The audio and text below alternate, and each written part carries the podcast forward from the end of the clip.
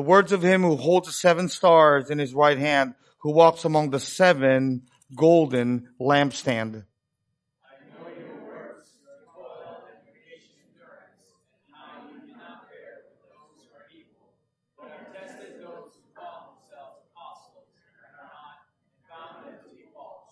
I know you're enduring patiently and bearing it for my name's sake, and you have not grown weary.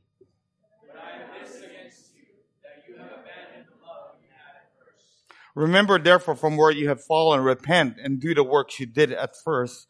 If not, I will come to you and remove your lampstand from its place unless you repent.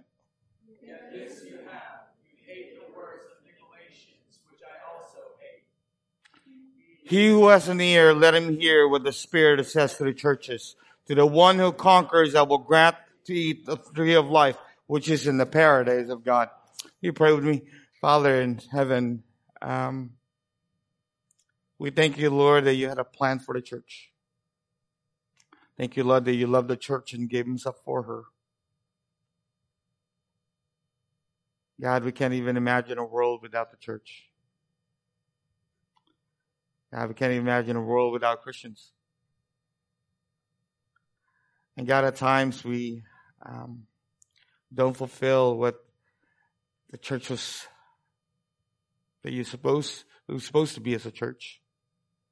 And God, we may we take this morning, O oh Lord, to look at our own hearts, our own soul, our own mind, and our own strength, and and to really see if we really truly love you. Oh God, um, we love because you first loved us, and you are love.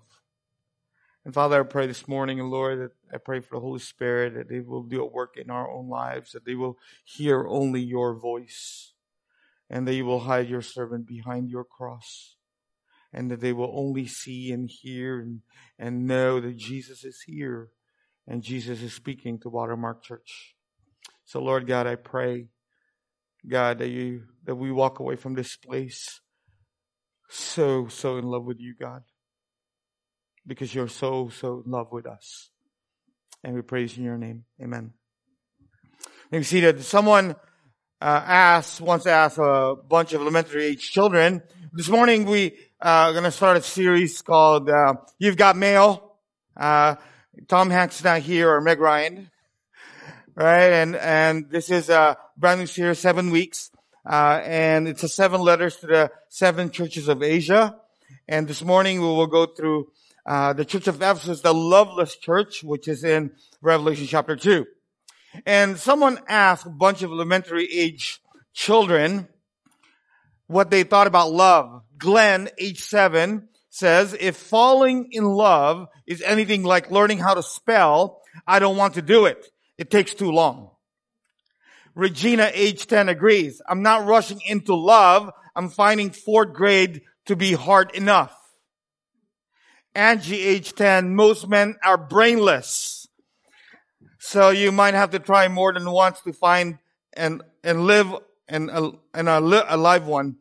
Dave, age 8, says, love will find you even if you're trying to hide from it.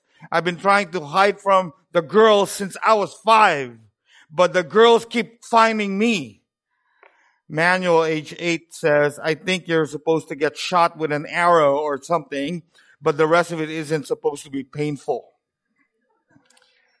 Today, as we begin a, a brand new series on the church, um, in which we'll examine Jesus' letters to seven individual churches in Asia Minor. And as we move through these letters in the coming weeks, I want us to bear in mind that these are written to actual, literal, active churches who were gathering for worship. And one other bit of information before we get started that will be helpful for us in our understanding. In Revelation chapter 1 verse 20, uh, Jesus said, as for the mystery of the seven stars that you saw in my right hand and the seven golden lampstands, the seven stars are the angels of the seven churches and the seven lampstands are, are the seven churches. So when you read the book of Revelation, we, we will have to kind of go with a symbolism that comes with this book. And the lampstand, I want you to take notes, the lampstand symbolizes the seven churches. While the seven stars represents the leaders of those churches. Okay, so you need to get that in mind as we go through the symbolism behind chapter 2 and 3. And the first church we will consider is the church of at Ephesus.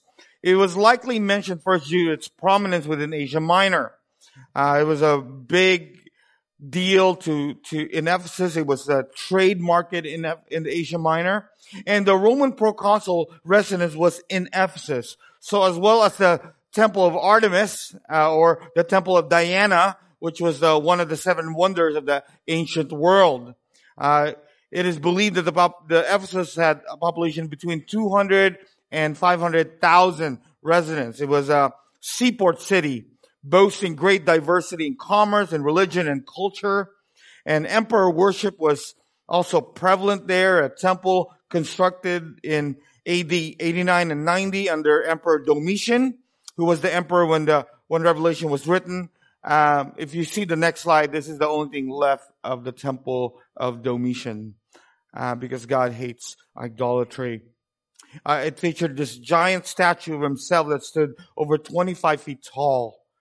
Um, also in Ephesus, we see the tomb of the Apostle John. Also, uh, in um, in Ephesus, also Mary's home uh, in Ephesus. Remember when when Jesus was at the cross and he left the burden of taking care of Mary to John, and John brought Mary to Ephesus, and this is where she lived in Ephesus. Um, Maybe someday you may have the opportunity to go to Turkey called Kusadasi, which is uh, ancient Ephesus, and and the ruins are still so incredibly remarkable there in that city. It's one of the great ruins really anywhere on the planet. It was an amazing experience to be there. Um, the church was founded by Paul's companion Aquila and Priscilla, and Paul pastored that church for three years. Uh, around AD 52, Acts 18 and 19 tells us the story of the church of Ephesus. Uh, Timothy became also the pastor in, in the church of Ephesus, followed perhaps by John the apostle. But by the time of his vision, John's vision, uh, while he was in exile on the island of Patmos, uh, the leadership may have temporarily passed to Onesimus. If you don't know who Onesimus is, he is uh, he was the runaway slave in uh, the book of um, uh. It was in the Colossian church, and uh, we we see uh, this in the book of Philemon. Uh, and and after John's death, he probably carried on the pastor, and possibly he is the angel or the messenger that God is speaking to here in in the book of Revelation. So the Christians who lived there in Ephesus face enormous pressure to participate in the worship of the emperor and at least 14 other gods. So the city was the center of occult and, and magical practices. And, and there was even a time where, uh, that the city was being converted, that all the, the silversmith, all the I, I, idol makers got together and, and caused a riot that led Paul out of the city. So it was a center of paganism in the first century world. And this explains why Jesus praises the believers here in Ephesus for standing strong for the truth and, and resisting the false teacher that was coming into the church. In addition, Ephesus had a large Jewish population which may have led to racial and, and religious tension within the church, which could have played a role also in Jesus' strong appeal for them to return to their first love. And see, to love God with all our heart, soul, mind, and strength is our number one priority as a Christian. There's no other thing that God says you need to do because everything flows from that. See, when we love God, we can love others, but when we don't love God, it's impossible to love others. And this is our priority as a church. So if you want to know what, what the Watermark Church is about, you can look at this wall. We are here to love God first and foremost. Amen? Right?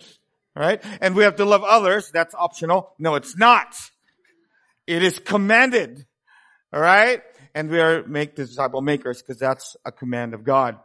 So let me give you uh, a five, uh, five point outline here, and this is gonna six point outline, and this is gonna be the six point outline for the rest of this seven weeks. So let me give you the first one: the description of Christ. The letters to the churches of Asia always starts with a description of Christ, and then it follows by a commendation or a praise, and then it, it come, and it follows a condemnation. Condemnation.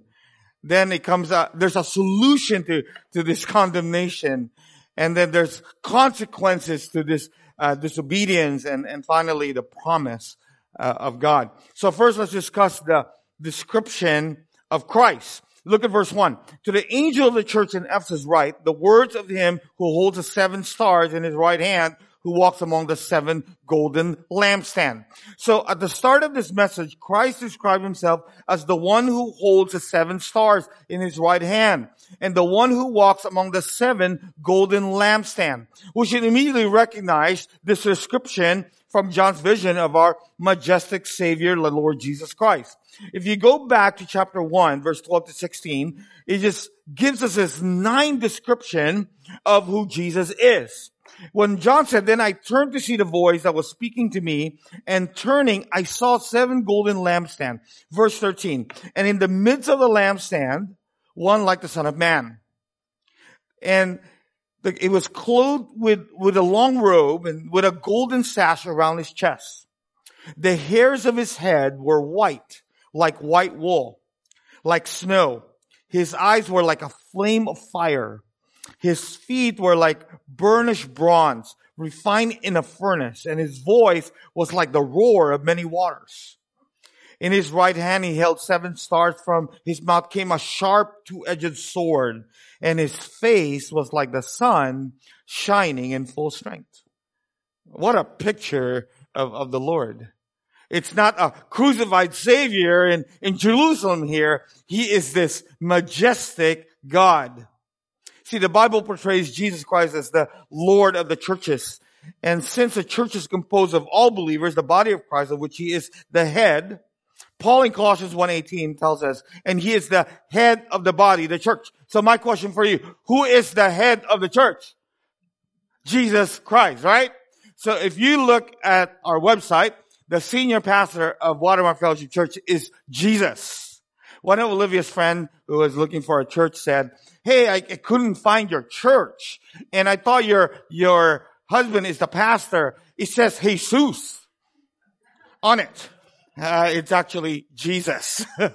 and Jesus is actually the pastor of our church. I'm, I'm simply his servant. I'm simply the under shepherd. He is the shepherd. He is the head of the church. He's the beginning, the firstborn from the dead, that in everything he might have preeminence. So if you know who's in charge here, I am not. God is in charge here because he is the head of the church. In Colossians 1.24, Paul says, Christ's affliction for the sake of his body, that is the church. So as the head of the church, Jesus has the right to tell us what is wrong. Jesus has the right to tell us what we should do about it. And Jesus has the right to do whatever he wants to do in his church. See, the church isn't ours. It's his and he runs it. But Jesus himself says that he knows everything about every church this week, um, I was so afraid. Uh, it was a couple, maybe about three days ago. I was so afraid because uh, I had time alone with God, and and I and I asked him this question: What's wrong with Watermark Fellowship Church? Oh, I was so scared of the answer. I was so scared of the answer. And I just sat there for a moment and and I said, God, I, I think the verses that you're going to teach us this morning tells us what's wrong with the church. See, our Lord doesn't merely stand and look at all the churches, rather he walks among them. And this is so comforting for me and for us that Jesus just is not some in distant place just looking and he's actually here and, and he walks among us and, and he examines each church from every angle. Nothing escapes his notice. He is aware of, of our every thought, our every intention, of our every motive. And he cares enough for our present and the future well-being of her church, of his church. And he'll both encourage and correct us here in, in these passages. And in other words, Jesus knows what's going on. There's nothing that he does not know. As we go through chapter two and three, we will see clearly Christ's headship beginning with the church here in Ephesus. Our point number two is commendation. This is something what he praises the church for. And don't get me wrong, I, I believe that God is also pleased with Watermark Church. And, and he tells us here in Ephesus, for I know your works, your toil. See, Jesus knew what's going on. He could, he could say, I know your works are gone. Your toil, your labor, your kopos, meaning to labor to the point of exhaustion. This church in Ephesus was a hard working church. The church were engaged in a kind of work that drained them, not just physically, but also emotionally and spiritually. They worked for the sake of Christ's kingdom and his gospel. They weren't lazy or indifferent. They were busy caring for the sick, sheltering the homeless, feeding the hungry, visiting the prisoners, and clothing widows and orphans. This was a church most of all will eagerly want to join.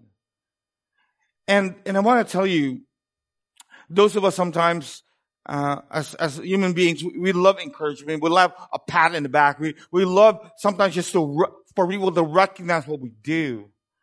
But in times when we don't get the recognition that, that, uh, that we think we should get, there's a God in heaven who says to you, I know your works. I know that it will never be in vain. Because in 1 Corinthians 15, 58 tells us that be, be, your labor will never be in vain in the Lord because he sees it all. He knows what you're doing. He knows when you visit the sick. He knows when you feed the hungry. He knows when you serve your neighbors. He knows nothing is outside of his peripheral. And God said, and Paul said in 15, in chapter 15, 58 of Corinthians, he said, be therefore steadfast and be therefore immovable. Continue to work Continue this hard work because your labor in me will never be in vain. Aren't you glad that our labor, our service will never be in vain? Aren't you glad that when you host somebody in your home and when you feed them in your home, that that labor goes not unnoticed, that God sees it. And that's what's encouraging.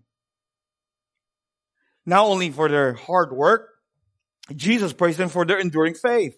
Look at verse 2 and 3. I know your patient endurance. I know you are enduring patiently and bearing up for my name's sake, and you have not grown weary.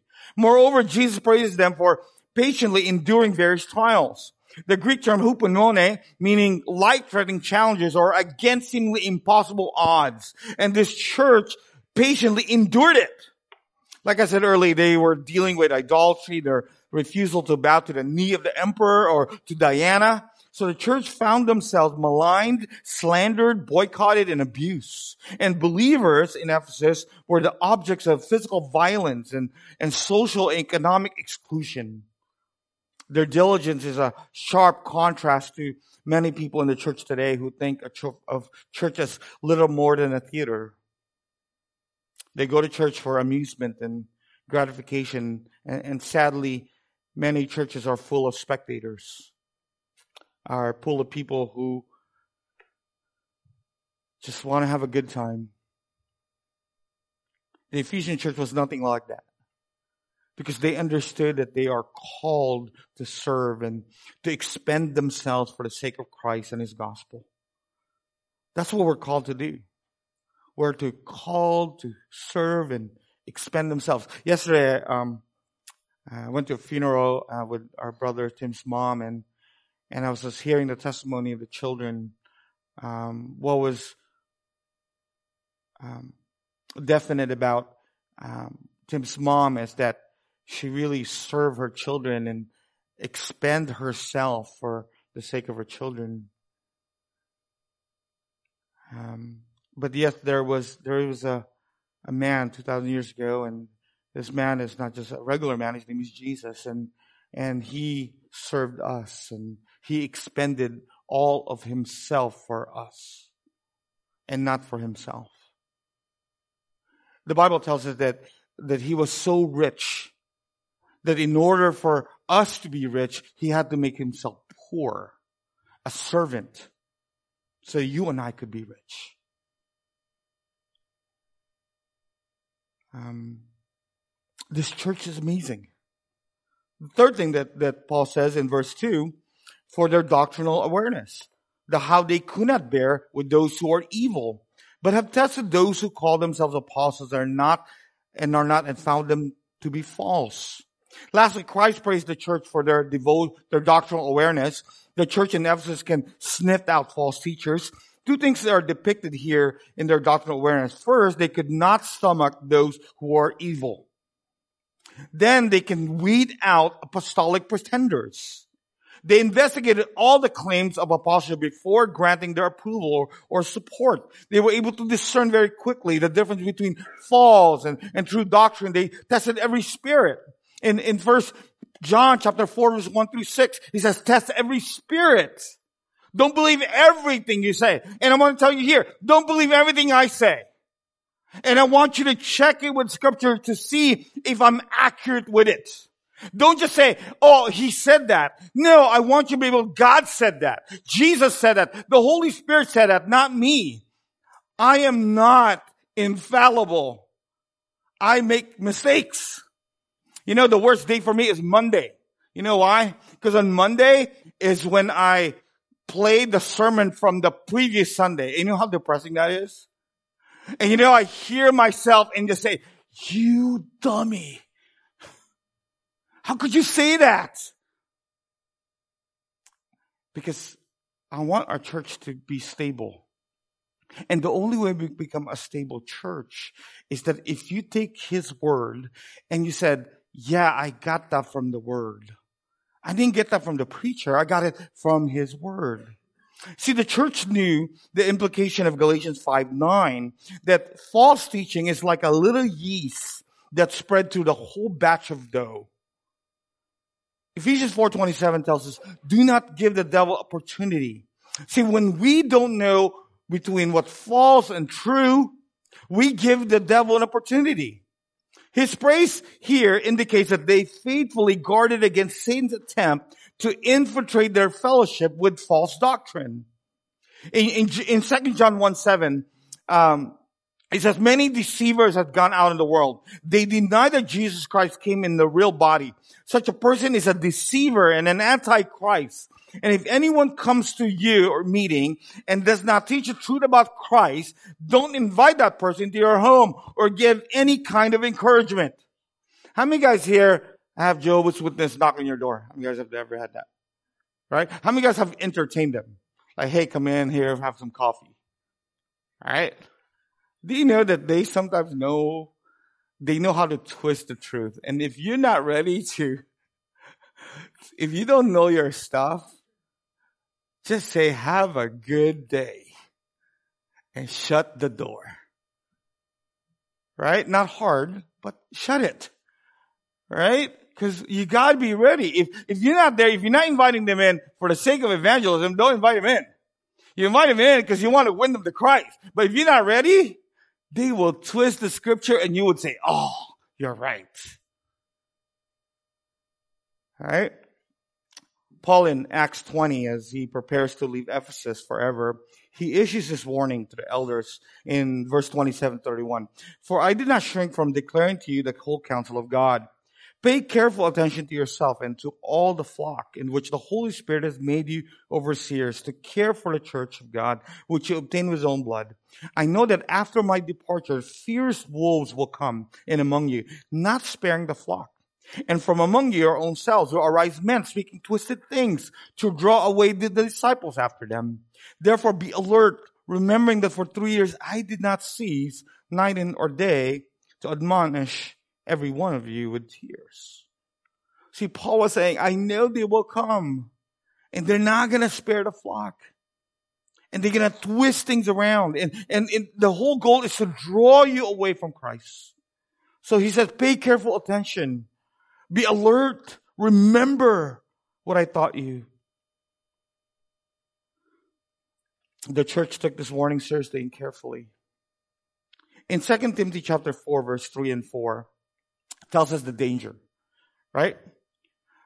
That's why we are called to, to preach the whole counsel of God because the time is coming when people will not endure sound teaching. But having itching ears, they will account, account for themselves teachers to suit their own passions and will turn away from listening to the truth and, and wander off into myths. And that's why in, in, there's a call for us in 2 Timothy 2.15. I love the King James Version for this. Study to show thyself approved unto God, a workman that needed not to be ashamed, rightly dividing the word of truth. See, for every Christian, in order for us to be, to be able to bear careful attention or to be alert or to remember, we need to be in the Word. I've been saying this for the last couple of weeks, that if you're not in the Word and you're not able to rightly divide the Word of truth, this, this doctrine, this, this false doctrine will just confuse you. In Colossians 3 verse 16, Paul says, we need to allow the Word of Christ to dwell in us richly. Let me pause here for a moment. Are you more discerning today than you were last year or the year before? Are you studying the scriptures daily for yourself? Many of us look at our phones a lot. How many guys here look at your phones a lot? Right? A lot. And you scroll down a lot of junks. But how about if you just kind of scroll, just put away your phone and just grab this book for a moment? See, our phone does not give us life. You know, how many guys here admit the misses the flip phone days? Right? With your small screen and you can't do any scrolling. And there's not that much information except someone's number. I mean, I grew up with the latest thing I had was pagers and, and, and in order to make it look beautiful, you bedazzle it. right? And, and, and, and, the point is, is that we scroll to so much junk and to so much news and we know more about the Kardashians than we know about God. And yet, here's the command is that we need to be in the Word so that we could be doctrinally aware and that we could be stable in our hearts. That we need to allow this Word to permeate and to dwell richly in our hearts. Because that's the only way we can know God. That's the only way we can love God. Look at verse 6. Yet this you have, heed the words of the Nicolaitan, which I also, I wish I could, I could go first, uh, give you a background, but in, in, real quick, one minute. In Acts 7, they chose one of the deacons. His name is Nicholas. And Nicholas kind of fell off the church and then he started his own cult. And this is the, this is the Nicolaitans, okay? So, and in verse 6, it celebrates their, their discernment when they took a stand against this specific group of false teachers called the Nicolaitans. They're this heretical sect who were known to combine their worship of God and pagan temple worship. And, and the church fathers, Ignatius, Irenaeus, and Tertullian says they are lovers of pleasure. They are committing fornication. They, they're unrestrained indulgences. They are the Nicolaitans. Today our world is drowning in a culture of blind tolerance of sin. Sadly, Christians often have responded with a mandate to love the sinner but hate the sin. And there seems to be a biblical support for this position. You see, Christ never said he hated the Nicolaitans, but he said he hated the deeds of wickedness of the Nicolaitans. Nowhere does God tells us to tolerate sin, but to invite them to repent of it. In summary, the Ephesian church was doctrinally strong and, and service oriented and their efforts an example to all of us and we commend them as the Lord does. But there is a problem. Point number three. This is Christ's condemnation to the church. Look at verse four. But I have this against you. Oh, I just want to pause that for a moment. This was so hard for me as the Lord, I hear the Lord is weak and and just this still stillness of voice. And because I asked the question, God, is there anything that you have against Watermark Fellowship Church? And I was so scared of the answers and and he says, But I have this against you. Do you know that we live our lives in this way? Either God has is praising you or he has something against you. We love the fact that, that what he's for and what he's for this church and, but we don't want to hear what he's against. But in order for us to fix what he's against, we need to know what he's against. And this is what God, Jesus Christ, is against this church. That you have abandoned the love you had at first. For every angle and perspective, this church in Ephesus looked like an exemplary church. On the surface, it appeared to be strong and pure, uh, faithful, but the Lord's eyes are like a flame of fire, meaning nothing escapes his penetrating, omniscient view. So here in verse 4, Christ shifts from patting them on the back with, with one abrupt word, but. But I have this against you. The small Greek word alla indicates a sharp contrast. And in the case of Ephesus, very significant that you have abandoned, you have left the love that you had at first. The church had everything but the greatest thing. They had the correct doctrine, but not the correct heart. Duty has replaced their devotion to Christ. See, we could be doing all these great things for our community, all these great things for each other. But when we don't have the greatest thing, which is to love God with all our heart, with all our soul, with all our mind, and all our strength, God said, I have this thing against you. The church erosion of their love for Christ didn't happen overnight. Like sin. It was a slow drip. You see, no one suddenly wakes up in the morning and, and say, I don't love God anymore. I'm tired of Jesus and I'm finished with all this Christianity stuff. It doesn't happen like that. It happens over the years after hardship, questions you can't get answered, trials that don't seem to have reasons, loss of health, loss of hope, loss of a loved one, and then their love begins to fade. I want us to consider the chain reaction for ditching our first love. Fading love for Christ is a precursor to spiritual apathy. And apathy is this precursor to loving something else. You see competing priorities with Christ, which in turn leads to idolatry, resulting in judgment. And the good news is that Ephesus was still on the cliff. They, they haven't fallen over, though they have forsaken their first love, but they are definitely drifting into spiritual apathy. They have not yet surrendered their hearts to something else, nor compromised to worldliness, but they are on the cliff of doing it. See, most of you here, I would say, I think you like Jesus. I would say that. I think you like Jesus. But, but how many of us could really say, I love Jesus with everything that I am? All my being, I love Jesus. See, most of you said, I really, really like you, Jesus. He asked Peter the same things. Three times. Do you love me? Do you love me? Do you love me? And God is asking you this morning, do you love me? And most of us will say, I really, really like you, Jesus.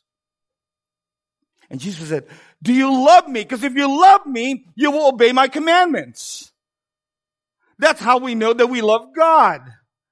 You can't simply say with your words or with your tongue, hey, I love God and not show anything for it. God says, if you love me, obey my commandments. But if you don't read your Bible, how would you know his commandments? You won't. So you can't love him because you can't love someone you don't know. So we say, God, I love you. And then you said, God, and then I need to be in your word because in your word, I will see your commandments. And, and in your word, I will say, I will do that because I love you. But when we say, I just like you, you won't even read anything. You won't even know any of his commandments. In Hebrews chapter 2 verse 1, this passage says, we must pay more careful attention therefore to what we have heard so that we do not drift away. And that's my fear that some of you are drifting away from your faith. How do we know that? I'll be honest with you. When I first met Olivia, it's not, oh, okay, don't get me wrong. It's just going to come off wrong, but, but my wife loves me, forgives me. So I'm just going to, when I first met her, it's like, there was nothing in the world. You still, there's still nothing in the world except you. I, I just want you to know that. And, and, and, and, but I couldn't wait to see her. I, I couldn't wait to be with her. I, I, would travel like miles to just be with, around her, right? Cause I love her. Right? I wanted to love her. I want her to love me back. right? And, and, and it seems like this is, but sometimes, you know, we've been married now 19 years. I'm not saying that we're drifting away, right? But I'm just saying this, that if we don't pay careful attention to our marriage, that we will drift apart.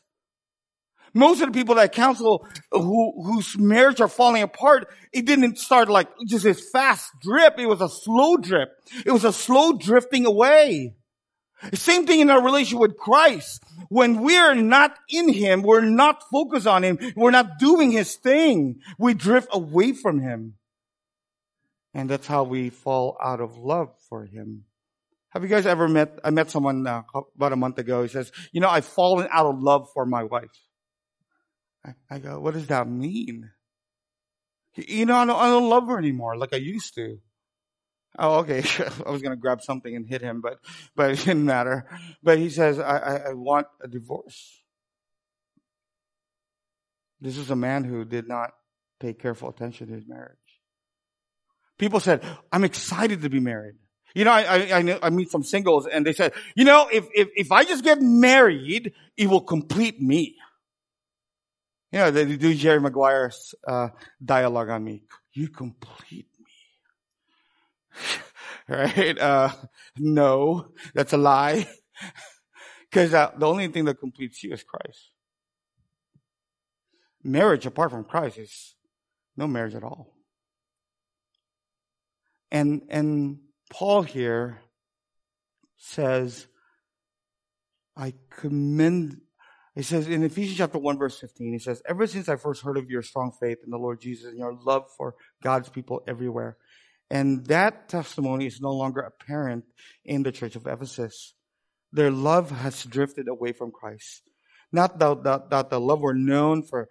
It, see now that love that they were known for and they, they were their faith is lost. Their effort was not enough for them to go through the motions. And Jesus wanted more that their righteous works and their doctrinal awareness. He wanted their love and devotion. And I want you to, to, to just listen to me. God is okay. Just, just say amen to that. God is okay. Okay? God is okay without you. Amen. Okay? God is okay. Actually, sometimes He is better without you. Okay, I just want to tell you that. God does not need me. And He definitely does not need you. We need Him. And, and, and, and God is saying here, but this is what I want from you. There's only one thing I want from you. One thing I want from you. One thing every, in every relation want from their spouses, from their children is love. That's all God wants. So if somebody asks you, what does God want? To love Him. That's all. In, in Matthew 9, 13, Jesus said, go and learn what this means. I desire mercy and, and not sacrifice, for I came not to call the righteous, but sinners. God said, I, I desire mercy. I desire love. I, I desire devotion. I, I desire this from you. God wants our love for Him to be exclusive.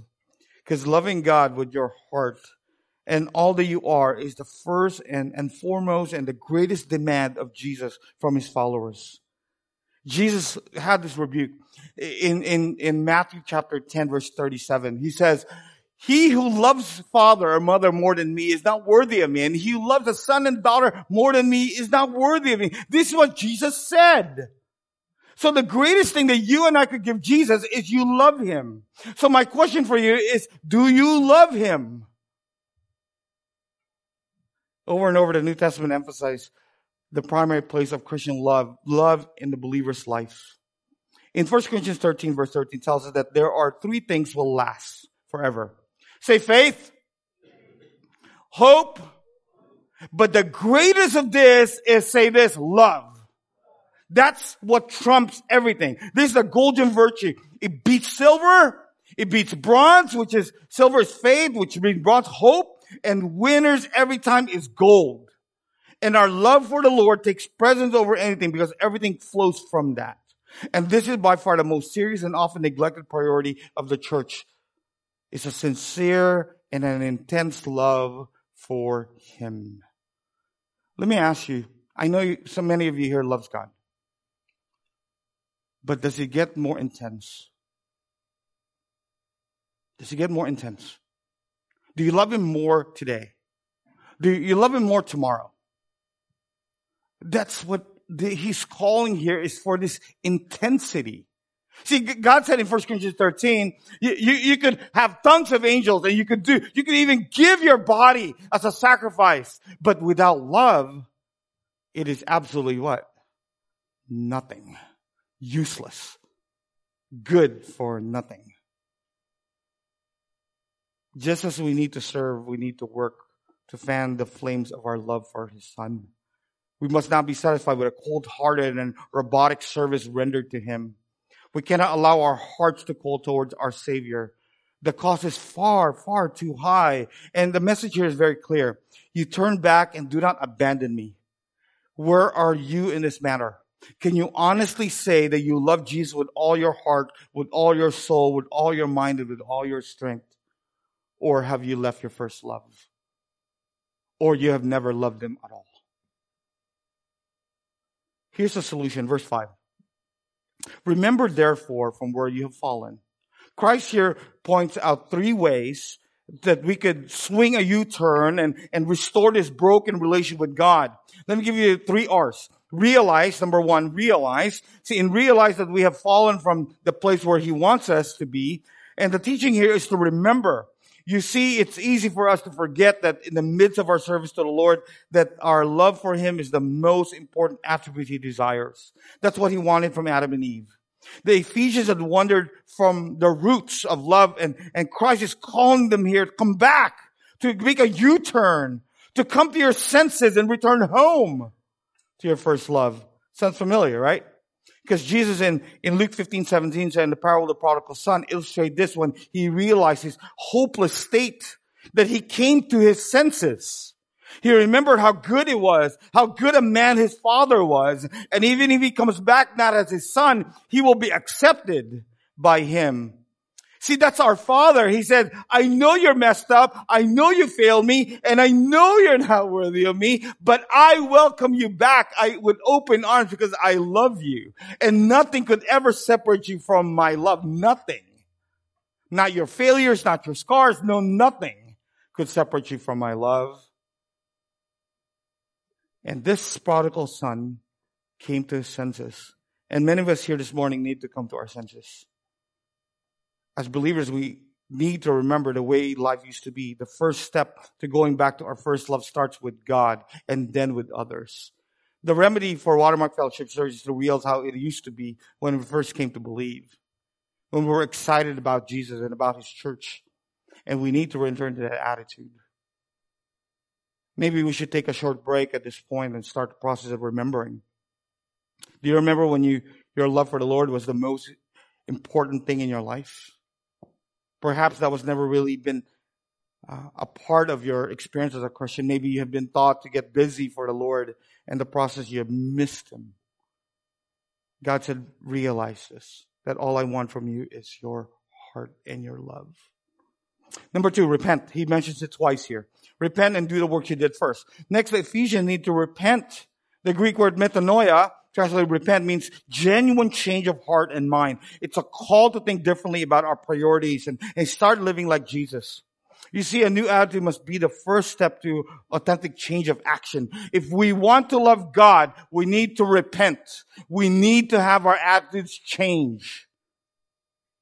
Repentance is a true and radical change, not simply a modification of behavior.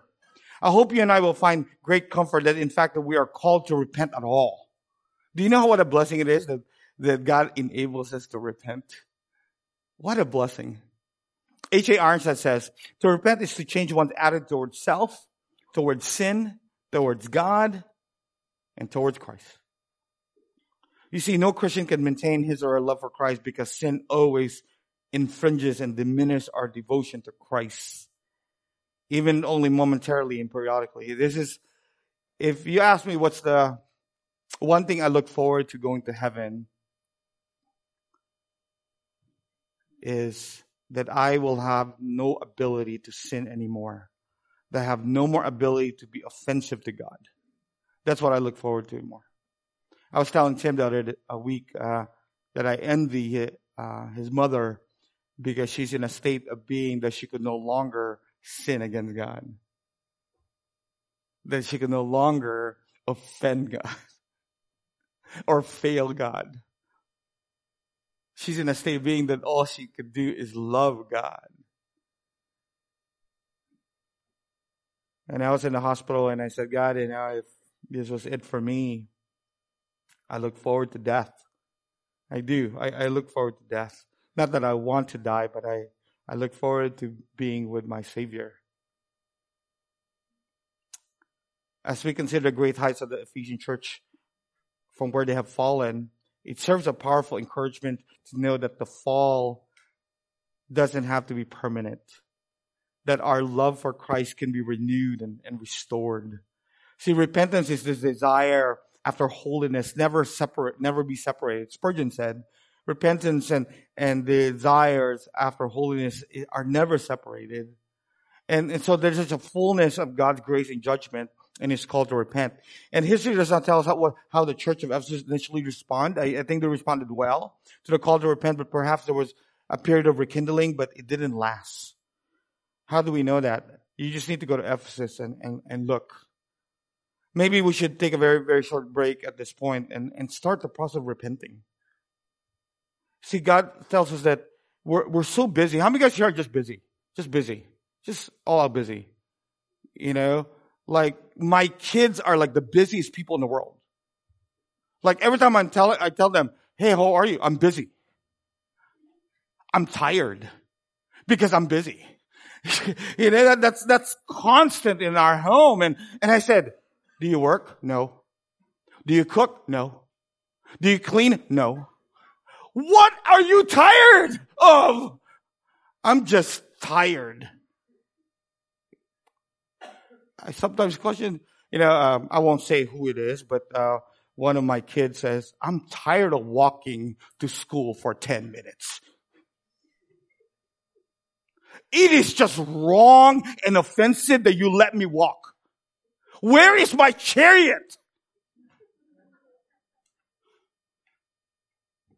And because we're so busy that we stop being still. Can, can you just take a moment, just sometime this week and, and just be still? Just stop whatever you're doing. And just ask God this question. Can you show me things that you're against me? Can, can you show me things how I could love you more? Can you just stop for a moment and just be still and know that He is God?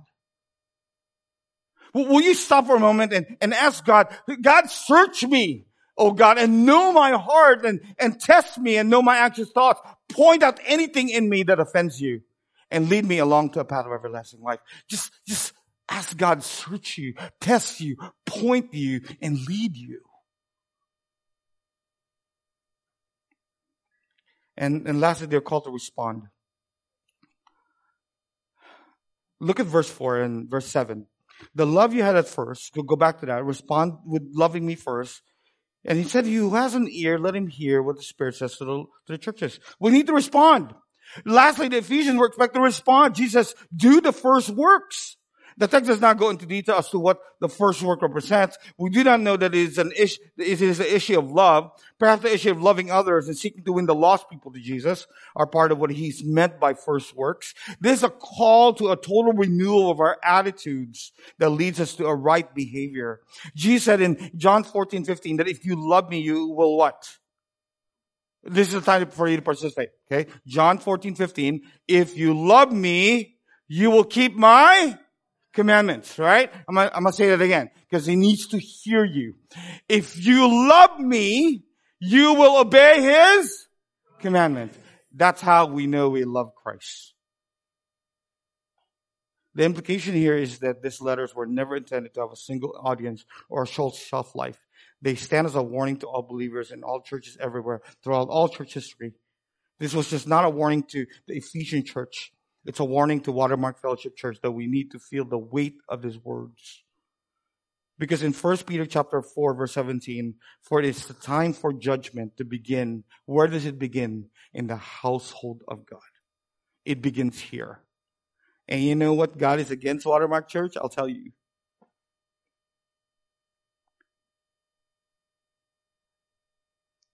I just don't think we're intense enough to love him.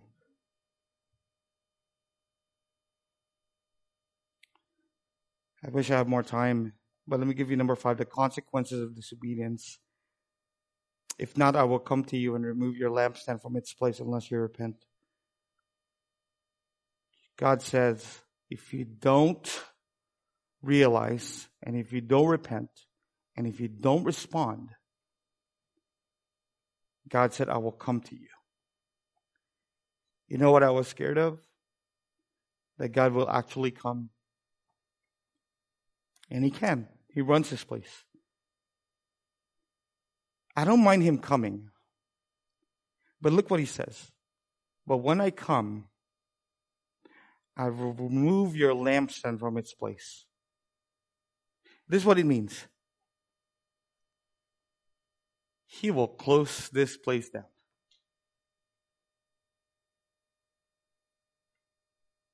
I had a bad dream last night that I came to the front of the church and my key didn't work.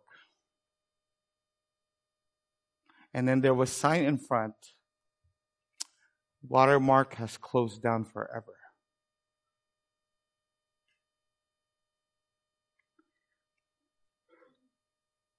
And you know who signed it?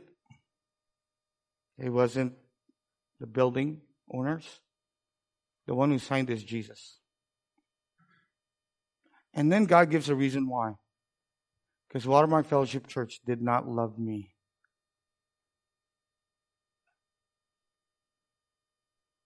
I don't want that to happen to us. How do you know that God is serious? I want to show you these ruins. This is what's left of Ephesus. Ruins. That, that Colosseum was bigger than Staples Center. It holds 25,000 people. And it's just in ruins. The whole city is in ruins. If you enter Ephesus, I remember, uh, and you go down the hill, or if you stay up where the, the library is, and, and you see the whole Ephesus, it is absolutely magnificent if you just imagine it. But, but today it's in ruins.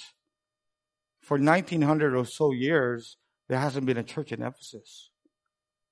It's dead. Why? Because when God said, I remove it, I remove it permanently. And that's my greatest fear that if we don't go back and, and repeat and repent and realize that, that we will fall into this thing and, and there'll be no more Watermark Fellowship Church. So, so I'm calling our church to what? To come back to our first love. And lastly, let me give you the last one. Here's the promise though. God always comes up with a promise. He's the promise to conquerors. Okay? Whether you like it or not, how many here, just, just raise your hand just real quick. How many guys here are, you believe in Jesus Christ as your Lord and personal Savior? Just raise your hand. You believe in Jesus Christ, right? Okay. I want you to say this with me. If you do that, you are a conqueror. Just say conqueror. That's what you are. This is only a promise to those who are conquerors, who are believers in Christ. Okay, if you don't know, First John chapter 5 will tell you that. Okay? But I want you to focus on the last phrase in verse 7. The Lord's promise is, is this rich blessing to his overcomers. That if we overcome and that we realize, repent and remember, and that God said that you will eat of the tree of life, which is in the paradise of God. We will eat out of the tree of life. I don't know what that means. I, I really don't. But I know it's good. Right? As we close this morning, uh, I there's only one application I want to share with you. Can I ask you to commit to a passage in memory? Okay, it's uh if this is an entrance to heaven, I know you would memorize it. But I can't say that this is an entrance to heaven. It's by grace through faith alone. But if there is one, I want, can you commit this passage into memory so that you can always be reminded of our need to grow in our Lord, love, our love for the Lord?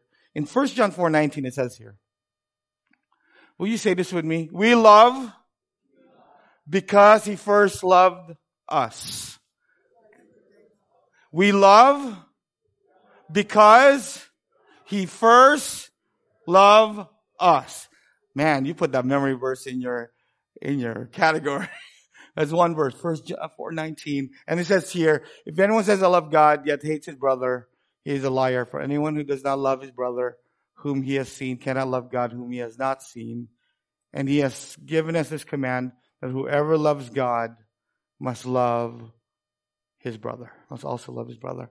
Will you say with me last time before we close? We love because he first loved us.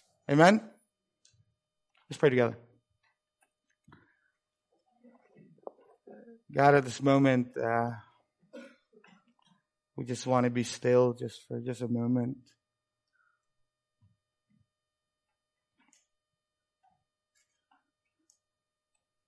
God, you're asking us right now this question Do you love me? It's a simple yes or, or no. Do you love me? And God, as we look intently into our hearts, can we actually say that I love you because I obey your commandments?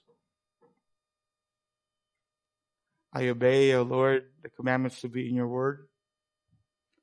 I, I, I obey your commands to be in fellowship. I command your, you, your love because of your prayer. I love you because of that you love the lost. God, all these commands are written in your word and, and this is how we could express our, not just our gratitude, but our love and our expression of our love for you when we obey your commandments. God, we could love this, we could love this way because you first loved us. So Father, before we even close with another song that comes out of our lips, even as we sing, God, I love you, Lord, and I give. God, can we say that with un, not a, with a hypocritical tongue, but when we say it because, Lord, we can't hide anything from you. You know our hearts. You know very well whether we love you or not. And I want to ask you, and God's asking the church, do you love me? God, do you love me?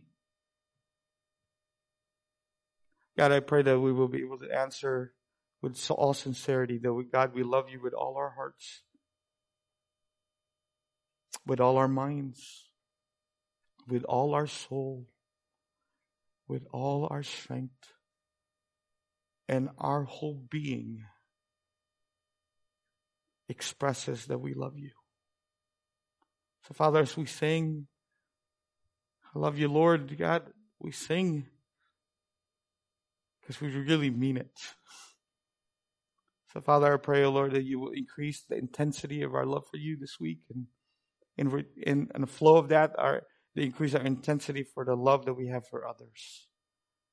And God, we repent and we realize and where we have fallen.